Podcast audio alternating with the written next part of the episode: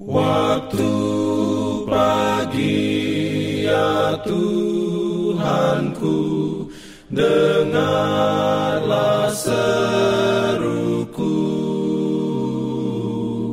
Melayang doa yang sungguh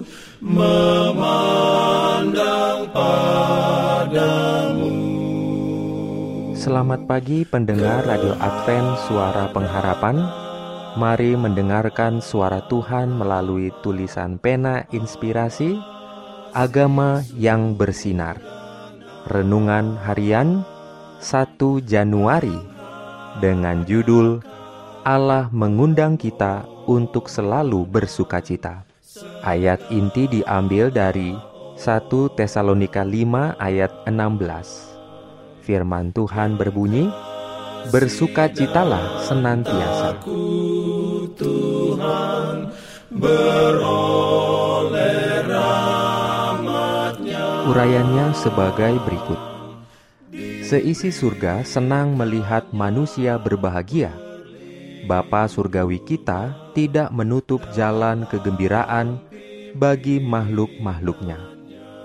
Dia telah menetapkan agar semua menjadi kudus dan bahagia jika mereka mau.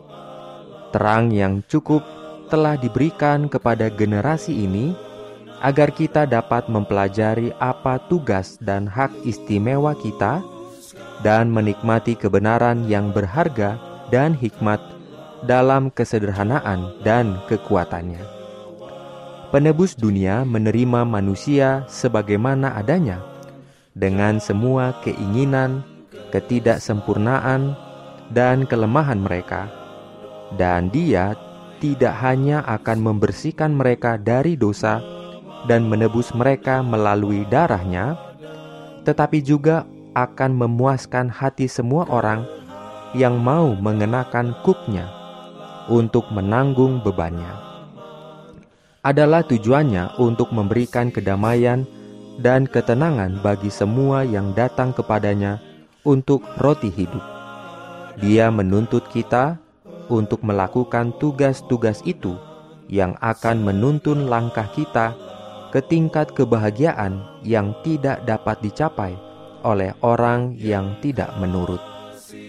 Hidup benar dan penuh sukacita adalah memiliki Kristus di dalam hati kita yang membawa kepada pengharapan kemuliaan.